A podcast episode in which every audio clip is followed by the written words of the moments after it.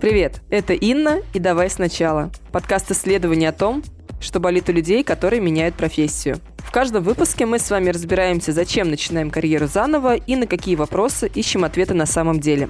Этот выпуск мы записали вместе с Аленой Батуриной. Алена работала на телевидении в Мурманской области, затем она переехала в Москву и сначала писала о рекламной индустрии в составе, а затем ушла в Forbes, чтобы создавать контент для бизнес-ивентов. Недавно Алена стала мамой. Сейчас она называет себя подвешенным во времени и пространстве героем. Давайте разберемся, что это значит.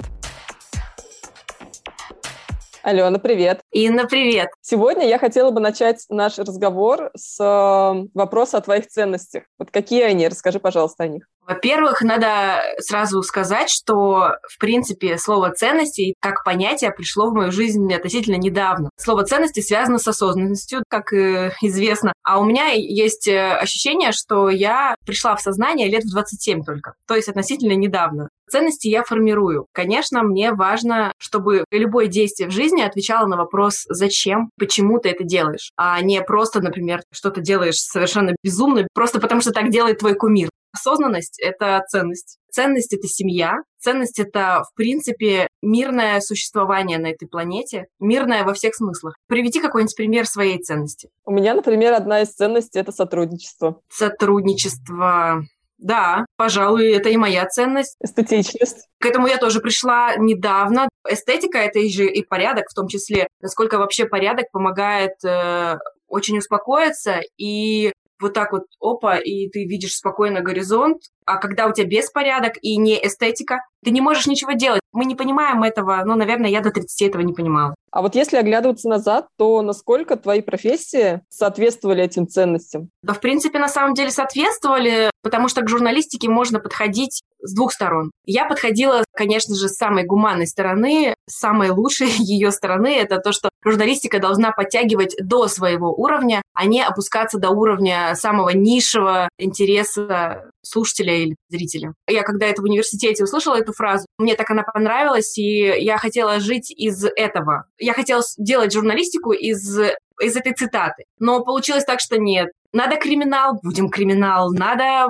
людям острых ощущений, будем острых ощущений. Поэтому я очень быстро прям насытилась э, репортерской профессией, конкретно вот делать репортажи, показать все, что скрыто. Вот. И попала как раз ту журналистику, которая может про хорошее. Я стала делать познавательные проекты, стала сама себя подтягивать до какого-то уровня и подтягивать своих зрителей. По сути, все твои профессии, они так или иначе связаны с созданием контента. Почему в итоге были именно такие переходы, от чего ты уходила и к чему ты пыталась прийти? Про то, что реальная журналистика не совсем совпала с тем, э, зачем ты шла, я поняла. А вот в целом? Когда я уходила вообще из журналистики именно из телевидения я все-таки разделю эти два этапа. Там был такой момент, что я не хотела уходить. Там, тогда был просто пик моей карьеры. Я вела два любимейших проекта. Один про туризм, он назывался «Карта отдыха», второй про молодежь, он назывался «Твоя среда». У меня появились, э, кроме телевизионных проекты, я начала организовывать концерты в городе в своем, э, из которого я родом, это Кировск, Мурманская область. То есть я, в принципе, не хотела расставаться. Я избавилась от новостной журналистики, ее как бы все, спасибо, меня от этого избавили. И все, и радовалась, жила спокойно, пока в моей жизни не случилось э, переезд в Москву где надо, как я думала, начинать все сначала. Вот здесь э, маленькая ремарка, мне очень нравится название твоего подкаста, оно про то, что мы действительно каждый раз все начинаем сначала. Но, дорогие слушатели, самое главное помнить, что мы никогда не начинаем сначала. Надо всегда помнить про предыдущие достижения, про предыдущие наработки, про те soft skills, даже если мы совершенно там из э, балерины в летчики пошли, все равно что-то пригодится. Какая-то гибкость где-то пригодится. Поэтому надо про это помнить. Когда я приехала в Москву, я приехала из-за мужа, все банально. Я, конечно, здесь растерялась сначала. Как круто, что я попала здесь снова в журналистику, но в индустриальную про рекламу и пиар. Потому что ты пишешь про классные вещи, про креативную индустрию рекламы ты смотришь даже на рекламу ту, от которой там многих тошнит, ты смотришь на нее как на творчество, как на искусство. Это очень классно. И потом, когда я все-таки подвыгорела уже в Москве, будучи журналистом, я думала, что я такая, а, смогу ли я куда-нибудь уйти? Где я могу пригодиться? Конечно, у меня была такая маленькая идея, может быть, я смогу что-то сделать сама, но она отложилась потом еще на год. Потом пандемия, и я нашла уже потом свое в индивидуальном предпринимательстве. Что я искала? Я все время искала, где будет меньше какого-то давления, чтобы не работать с 9 до 6 с перерывом на обед, чтобы тебя никто не контролировал, потому что я взрослая девочка, которая, наверное, лучше бы работала по проекту. То есть, допустим, дает мне проект, дают дедлайн или несколько дедлайнов, этапов, и мы это все делаем. Мне так гораздо комфортнее. Я, ну, реально творческий человек, но при этом я умею себя контролировать. То есть еще одна твоя ценность — это свобода? Пожалуй, да. Такая, правда, свобода. Я вообще с детства анархистка как бы была. Думала, что прям в жизни можно жить в анархии. Может быть, я не до конца понимала, что это такое, потому что все-таки порядок-то я люблю. Но свобода, да, важна. Свобода действий, свобода принятия решения, чтобы не было этого надзирателя над тобой, который стоит и получает свою хорошую зарплату за то, что надзирает. Потому что я, наверное, не из тех, за кем нужен такой надзор. То есть, получается, ты уходила от а, тотального контроля и искала такую творческую свободу, предпринимательскую, по сути. Потому что предприниматели, они же, им важно, чтобы был простор для действий, при этом они видят цель и идут к какому-то результату. Да, пожалуй, ты прям меня сейчас навела на мысль, потому что, знаешь, в какой-то момент ты начинаешь забывать, э, от чего ты уходила и к чему ты хотела прийти. Потому что ты просто идешь, идешь, идешь уже, идешь, пинаешь грибы по лесу, уже не замечая цели. А цель твоя была ягоды, например. Ты помнишь те моменты, когда ты понимала, что все, пора что-то менять, пора уходить, пора искать новое? Да, мое лето 2019 года отчетливо помню, как раз это тогда случилось первый раз. Естественно, этому конкретному дню с принятием решения предшествовали еще несколько таких, да, то есть это же по нарастающей происходит какой-то острый момент, и все, я ухожу. Потом такой остыл на выходных, дальше горишь в этом аду под названием «Работа с 9 до 6». Горишь, горишь, горишь. Кстати, я не зарекаюсь. Возможно, мне придется вернуться. Я просто рада, что сейчас я не в этом. И максимально постараюсь сделать так, чтобы не вернуться в то, откуда я уже ушла. Наверное, если бы я была одна, я бы принимала решение совсем по-другому. У меня есть муж, который меня умеет слушать, поддержка такая хорошая. И он, конечно, когда видит меня, что я уже все капец, он мне как бы такой говорит, а может быть тогда вот так. И, разумеется, я не хочу перекладывать на него ответственность, это мое решение, и я, только я должна принимать это решение, чтобы я потом не говорила, вот ты мне сказала туда уйти, вот я и ушла, а тебе борщи варить. Нет, конечно, так не должно быть. Мы много разговаривали, и в какой-то момент мы просто пришли вот к такому выводу, что, наверное, надо подумать о том, чтобы уйти. Это все там совпадало с, опять с какими-то такими вещами в виде продажи квартиры у меня тогда была. Знаешь, вот как-то вот это колесико перемен, оно так, как будто бы какое-то утяжеление не одно приходит, а сразу несколько. И вот у меня много-много всего произошло в один момент. Я ушла из состава, я осталась в очень хороших отношениях и сотрудничала с ними. Они меня до сих пор пытаются позвать назад э, не в штат, а на проекты. Но я пока не могу. Очень круто уйти на хорошей ноте, потому что эта работа дала мне очень много. Все-таки в Москве отправная точка. Но вот как я принимала решение? Все-таки как я принимала решение? Просто накопилось, и э, когда оно накапливается, оно все выливается. Вот и все. Получается, ты как раз в 2019 году уходила из состава Forbes. Здесь, по сути, ты дождалась того момента, когда действительно уже не было смысла продолжать работать дальше, когда твой интерес, он э, снизился до минимума. Остальные переходы, они были такими же? Схема одна и та же? Или все же у тебя сценарии разные обычно? Все-таки получается, что Forbes был таким буфером каким-то, чтобы резко не уйти в никуда, а попробовать, наверное, еще одно место, чтобы понять окончательно, что тебе некомфортна работа а. в open space, Б с жестким ревиным графиком. Но получается, что не так много я, в принципе, меняла работу в Москве. Получается, сценарий был, в принципе, один и тот же, да, просто масштабы были уже другие, и время уже было более короткое, за которое я поняла. Благодаря вот Forbes я попала туда в отдел пиара маркетинга, я ушла, получается, из такой вот прям журналистики-журналистики в ивент-отдел, где делала контент для мероприятий, куда приходят люди, покупают билеты и слушают миллионеров, там, миллиардеров, которые mm-hmm. рассказывают, как стать миллионерами и миллиардерами. То есть я буквально испытательный срок у меня закончился, ударилась головой об умывальник. Неделю из-за этого просидела дома, у меня было мини-сотрясение. И в этот момент я поняла, что очарование этой работой, оно окончательно улетучилось. И вообще аудитория все-таки, которая читает Forbes, это не моя аудитория. Есть разные Forbes. Есть Forbes Woman, это вообще отдельный журнал mm-hmm. с э, очень крутым редактором. А есть просто Forbes, который, ну, наверное, мне вот эти рейтинги Forbes и все эти приставочки не так интересны. Как что-то душевное лучше делать.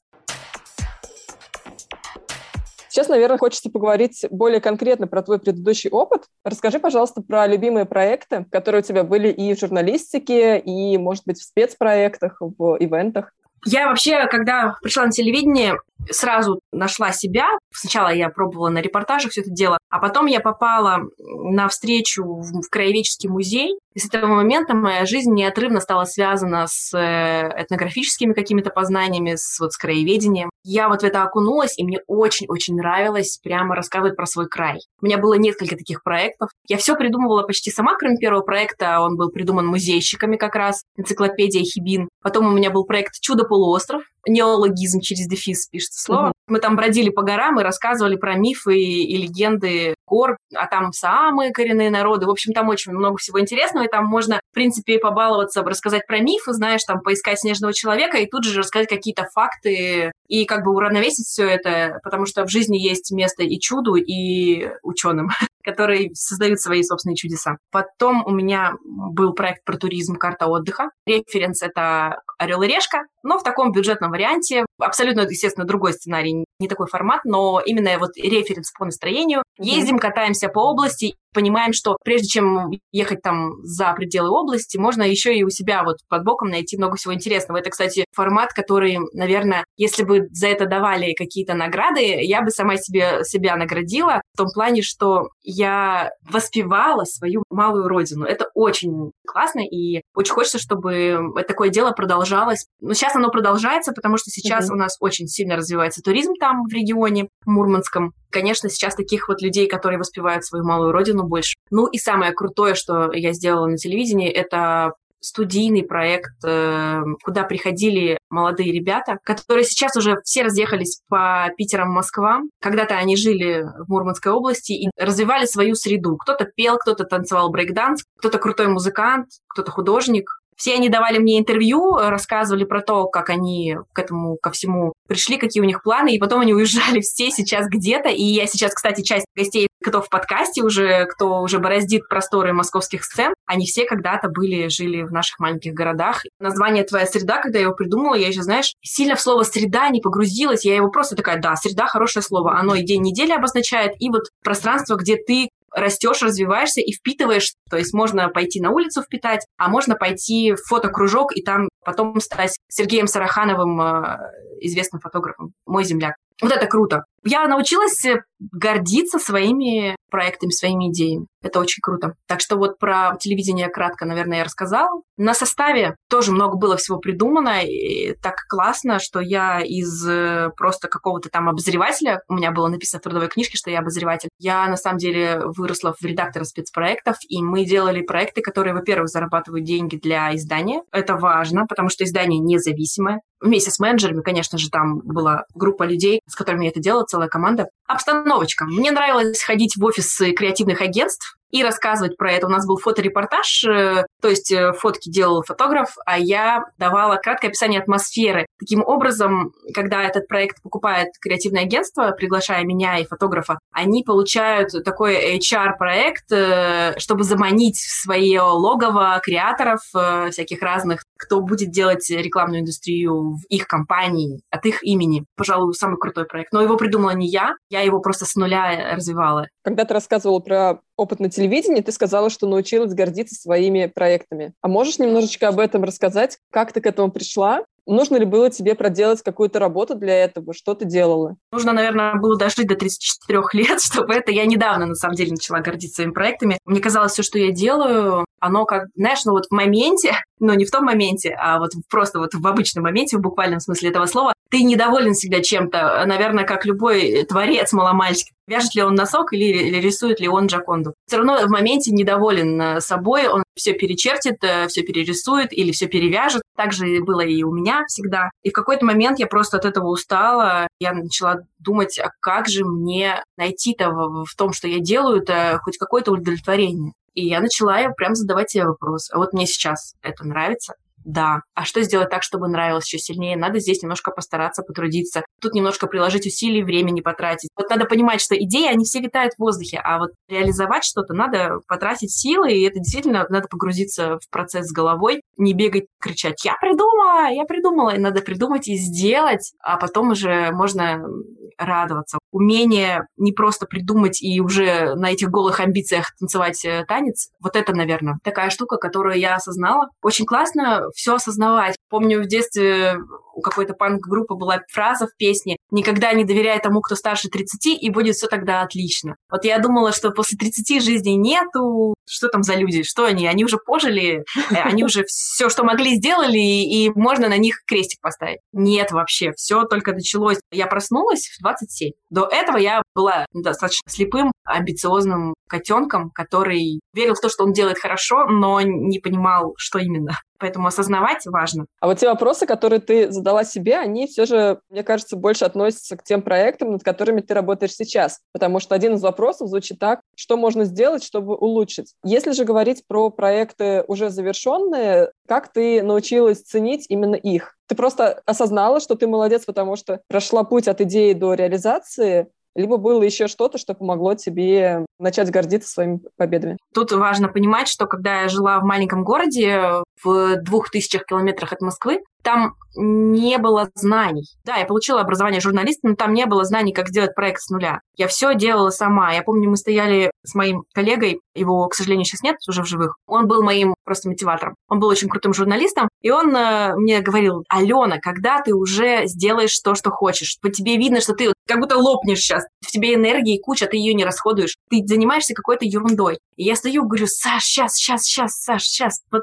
дай маленько времени. И вот буквально через год после того, как он ушел, я сделала то, что мы с ним обсуждали еще в туалете. Да, мы разнополые, но мы ходили в один туалет не по писать, а обжамкать вопросы, так сказать, обкашлять. Он был, да, очень классным мотиватором. Когда я начала уже спустя годы пользоваться приемами ретроспекции, чтобы переосмыслить, переоценить э, все, что сделала я до, я начала понимать, что, блин, да я вообще с нуля вот сделала студийный проект, мне, во-первых, поверили и доверили целую студию. До меня ни у кого, даже у самых серьезных проектов, не было отдельного помещения под студию. Надо понимать, что моя передача, вот эта твоя среда, она заканчивалась всегда песней или танцем. То есть прямо у меня в студии сидел звукорежиссер. Это для маленького телевидения просто офигеть какой выход на новый уровень. Часто там вообще все круто у них, они развиваются, мои коллеги. Я начала понимать, что я этого всего не видела и не ценила ни в себе, ни вот ни во всем этом. Вот я увидела у тебя в Фейсбуке недавно про то, что ты смотрела конференцию, там говорили про вот эти достижения, которые надо про них помнить и присваивать. Вот этим я тогда и занялась, когда, наверное, уехала в Москву, и у меня вот, наверное, год или два я подводила итоги своей вот предыдущей как бы работы, чтобы поставить такую хорошую точку в телевизионной карьере, успокоиться, знаешь. Я, да, я успокоилась. Во-первых, мне не хочется больше на телевидении. Тут надо сказать очень важную вещь. Человек, который работает на экране очень много лет, он становится очень зависимым от этого. Он думает, что если он недельку не будет в экране, а если месяца два, то что же будет с ним? Есть ли жизнь после экрана? Да, она есть, конечно, есть, и я рада, что я не должна никому не светить лицом, никто не будет обсуждать мой наряд. Я рада. Сейчас я немножко больше интроверт, конечно, стала. То есть жизнь после экрана — это как жизнь после 30. Она существует, и она офигенная. Сейчас мы с вами перейдем к вопросам про подкасты. И прежде чем послушать, что Алена расскажет о своем проекте, я хочу поделиться такой небольшой историей, которая с нами произошла. Мы, как э, настоящие подкастеры, ни разу не произнесли название подкаста Алены. Это очень странно, и я хочу исправить эту оплошность, эту ошибку. Подкаст Алены называется «Шазамить бесполезно». Я положу ссылки на него в описании подкаста, в анонсы. И дальше, когда Алена будет рассказывать о своем проекте, просто мысленно подставляйте это название в части ответа, когда она упоминает слово «подкаст». Сейчас, мне кажется, самое время перейти от э, рассказа про проект «Твоя среда» к твоему подкасту. Расскажи, пожалуйста, откуда у тебя такая любовь к музыкантам, в том числе к инди-музыкантам, и почему ты решила делать именно подкаст? Музыка, наверное, это самое доступное искусство, потому что в галерее мы не ходили в детстве, мы не приучены к Эрмитажам. Театр для богатых. Мне кажется, это, это искусство для очень-очень узкого количества людей, потому что про большой мы про билеты, да, не будем говорить. Музыка, вот эта музыка на кассетах, на которой я выросла, она была для меня источником вдохновения. Я помню себя в 12 лет или сколько мне было, я услышала первый альбом Земфира случайно у брата. Кассета, брат старший. Ушел mm-hmm. гулять, я зашла в его комнату, закрыла дверь, легла на его кровать, включила первый альбом Земфиры, и я просто в этот момент летала. Господи, что может быть лучше, чем музыка? Музыка, музыка — это просто жизнь. Я под нее делала все, и страдала, и вылечивалась, и рождала свои стихи какие-то, которые у меня есть, mm-hmm. ну ладно, это мы опустим. Музыка — это круто. И когда я делала твою среду, я, может быть, это до конца не понимала, но я придавала огласке такие нишевые истории, просто люди, на которых ходит пять человек любители этой музыки, я про это рассказываю на массовом телевидении для абсолютно другой аудитории, не для аудитории коллектива, допустим, да, музыкального. А потом, бац, этот коллектив в Москве, про него пишут все крутые СМИ. Конечно же, это заслуга не моя, это заслуга таланта, того таланта, я сейчас говорю конкретно про Витю Скорбенко, про группу Нота Бёрд, например, вот это классно. В слово инди я вкладываю не жанр, да, а вот independent, да, в первую mm-hmm. очередь. То, что эта музыка независимая, у нее нет никакого продюсера. Такой музыки, как никогда, нужна любая помощь. Потому что у них нет э, какого-то дорогого менеджмента, дорогого продюсирования, и они сами себе и жнецы, и дудцы, кто там в общем, на дуде да, и Да. И когда я поработала в индустрии рекламы, я поняла, что есть просто журналистика из разряда «что, где, когда произошло», а есть индустриальная журналистика, которая рассказывает про более конкретного сообщества профессионального. В данном случае было рекламное. И получается, что в подкасте мы говорим не просто о музыке, да, то есть часть нашей аудитории приходит послушать просто музыку новую, а вторая часть аудитории — это сами музыканты, которые слушают других музыкантов о том, как те находят выходы на сцены, да, находят своего слушателя, чтобы попробовать зарабатывать музыкой на жизнь. И я вижу в этом такой социальный подтекст, потому что я, получается, рассказываю о нуждах музыкальной независимой сцены, о нуждах этой отрасли. И я вижу, что я несу пользу какую-то музыканту. В этом была изначальная идея. Не просто говорить, друзьяшки, послушайте новых музык, а, друзья, послушайте новых музык, пойдите на их концерты, потому что музыкантам нужна ваша поддержка. Не только лайк, и что вы заслушали до дыр какую-то композицию, а что вы пошли на концерт или оплатили какой-то мерч, вы как-то дали обратную связь за музыку, потому что прошла эпоха пиратства, я надеюсь. Хотя, конечно, не во всем, потому что кинематограф это еще пока торренты, торренты. Но в музыке я рада, что появились такие платформы, как Яндекс Музыка и Spotify, там, где можно найти всех этих ребят неизвестных, ну, видишь, их очень сложно найти просто так, потому что алгоритмы той же Яндекс Музыки так работают, что ты, допустим, послушал какую-то музыку в жанре, тебе не дадут э, непопулярную музыку, тебе дадут следующую популярную группу в этом же жанре. А получается, что подкаст несет в себе функцию, а послушайте вот эту непопулярную музыку, и она у вас появится в вашей Яндекс Музыке, ну, в вашем плейлисте, в общем, и вы будете уже искать инди как раз проекты. Получается, миссия подкаста — это не только рассказать про новых музыкантов, про неизвестных музыкантов, но и сделать популярной идею о том, что независимые проекты важно поддерживать. Да, конечно. Это та самая ценность сотрудничества. Мы в этом мире, мы все сотрудничаем друг с другом. Я сделала подкаст, я посотрудничала с этим музыкантом, он сказал мне спасибо. Мой подкаст, надеюсь, тоже когда-то мне будет что-то приносить, помимо морального удовлетворения, что-то еще вот мы с Серегой, с моим соавтором, возможно, он больше ради фана делает это, потому что он сейчас делает карьеру свою, он монтажер, у него там много разных проектов, он музыкант. Он, наверное, больше по фану делает, но я рада, что он согласился, потому что очень классно, что в этом подкасте есть журналистская сторона, как раз, которая про боль индустрии, да, рассказывает, и есть музыкант, который может спросить про вот эти вот словечки все музыкальные, мне так это mm-hmm. нравится, я ничего не понимаю, я просто сижу в этот момент такая, слушаю, так вот, типа, что они там говорят, говорят какие-то словечки. Просто люблю музыку. Не обязательно понимать, как это делается. Ее просто можно любить и ее продвигать. Что помимо морального удовлетворения тебе дает подкаст? Какие-то навыки он у тебя, может быть, развивает, либо какие-то качества? Чего тебе еще важно его делать? Да, конечно. Мне, кстати, всегда было интересно поработать на радио. Более того, при нашем телевидении была радиостанция, на которую я очень сильно боялась идти. Одним голосом очень сложно завоевать доверие слушателя. Когда ты там более-менее с ухоженным, красивым лицом еще сидишь, куда ни шло, там еще пошутишь. А тут, во-первых, слышны все твои дефекты речи. Когда я первый и последний раз пришла повести праздничный эфир на наше радио, не на наше радио, в смысле, а на то радио... Да, на волне серебряного дождя оно тогда было. Я вела, и я слышала свои проблемы. У меня есть небольшие проблемы с дикцией, оказывается, они есть. Я выяснила это только когда побывала на радио. Да, и, конечно, у меня вообще аудиоформат всегда привлекал вот, вот этой вот возможностью говорить вот когда ты просто слушаешь приятных голосов на свете, оказывается, не только у Алекса Дубаса, и еще у большинства людей приятные голоса. К ним надо первые пять минут привыкнуть, и потом ты погружаешься. Если этот голос говорит не фигню, нормальные вещи. Магия своя. И ты, наверное, по своему собственному опыту сейчас скажешь, что все-таки видео — это видео, оно обязывает ко многому. Короче, в уши гораздо проще попасть э, человеку, чем в глаза. Подкаст — это просто очень круто, потому что подкастов много, туда могут прийти разные, останутся, конечно же, только самые-самые живчики, те, кто понял, что это их. Попробовать могут тысячи человек, миллионы даже. Это такая классная возможность э, в наше время человеку надо отдыхать глазами. Надо лучше смотреть на горизонт, повышать свое ментальное здоровье, смотреть на горизонт, на березки, на горы, смотреть на море. И в этот момент можно что-то слушать. И это классно. Очень много интерьеров сейчас на Ютубе, которых можно просто слушать, не обязательно смотреть, хотя там и операторы хорошо работают, все это понятно. Но да, слушать очень важно, меньше смотреть всем. Такая, типа, советы раздаю. Даже ладно такого возраста, что может совет уже раздавать. Тебе уже можно. Видишь, что даже в подкасте озвучила, что тебе 34, так что индульгент пенсия получена. Вот я сейчас как раз хотела бы в том числе поговорить про возраст.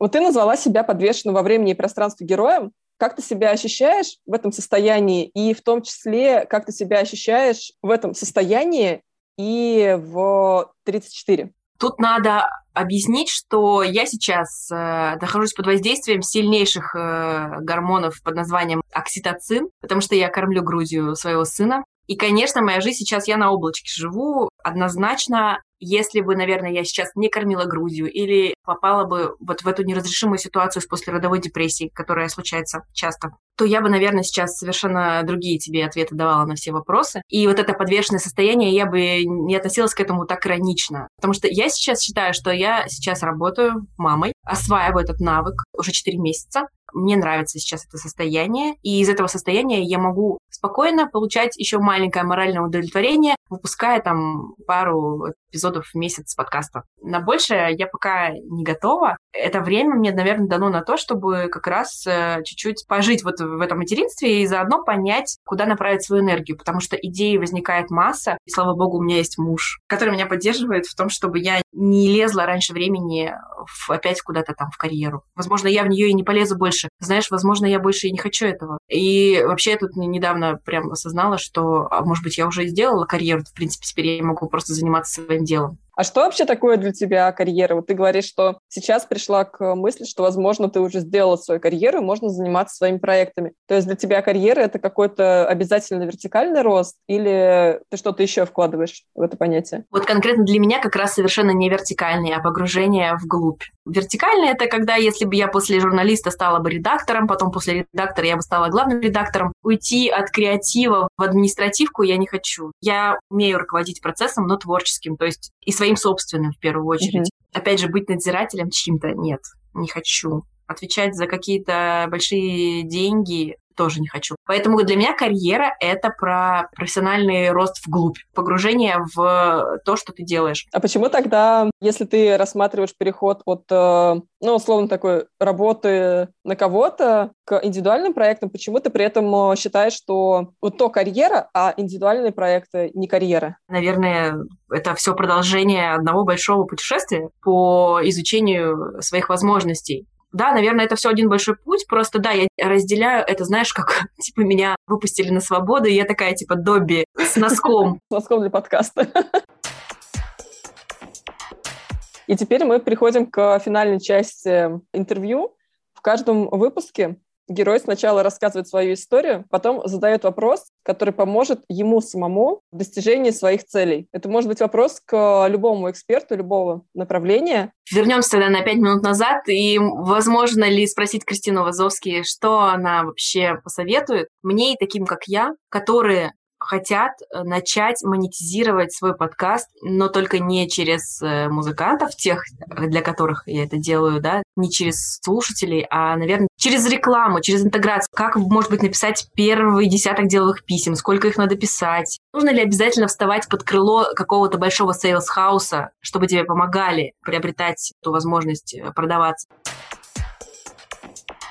Алена, Мы с Кристиной посовещались и решили, что я запишу для тебя ответ для подкаста, а в Инстаграме Толк выйдет большой пост про монетизацию. Так мы сможем ответить на твой вопрос более подробно. Я еще не монетизирую свой подкаст, но могу поделиться информацией, которую узнала на курсе подкаст «Мастерская толка». Вообще есть несколько способов зарабатывать с помощью подкаста. Самое популярное – это краудфандинг и реклама, в том числе партнерские выпуски. Ты спрашивала о втором способе, поэтому в своем ответе я остановлюсь на нем. Чтобы договориться о размещении рекламы в подкасте, тебе нужно определиться с форматом и с потенциальными рекламодателями. С форматами все довольно просто, их всего два. Это рекламная ставка в начале или середине выпуска и партнерские выпуски. Рекламные ставки короткие, они длятся от 30 секунд до нескольких минут. Партнерские выпуски обычно занимают весь эпизод. Рекламные ставки и партнерские выпуски стоят по-разному. В недавнем исследовании подкаст Advertising White Paper 2021 года есть такие цифры. Рекламные вставки стоят от 5 до 100 тысяч рублей, а партнерские выпуски от 100 до 500 тысяч. С потенциальными рекламодателями не все так однозначно, как с форматами, потому что ты можешь сотрудничать не только с музыкальными брендами, но и с любыми проектами, которые могут быть полезны твоей аудитории. От хороших курсов по развитию личного бренда, что для инди-музыканта тоже важно, до коворкингов для творческих людей. Главное, чтобы реклама бренда по смыслу подходила к теме выпуска. Ну, так что определяйся с форматами брендами и начинай готовить письма. О чем же вообще рассказывать в первом письме?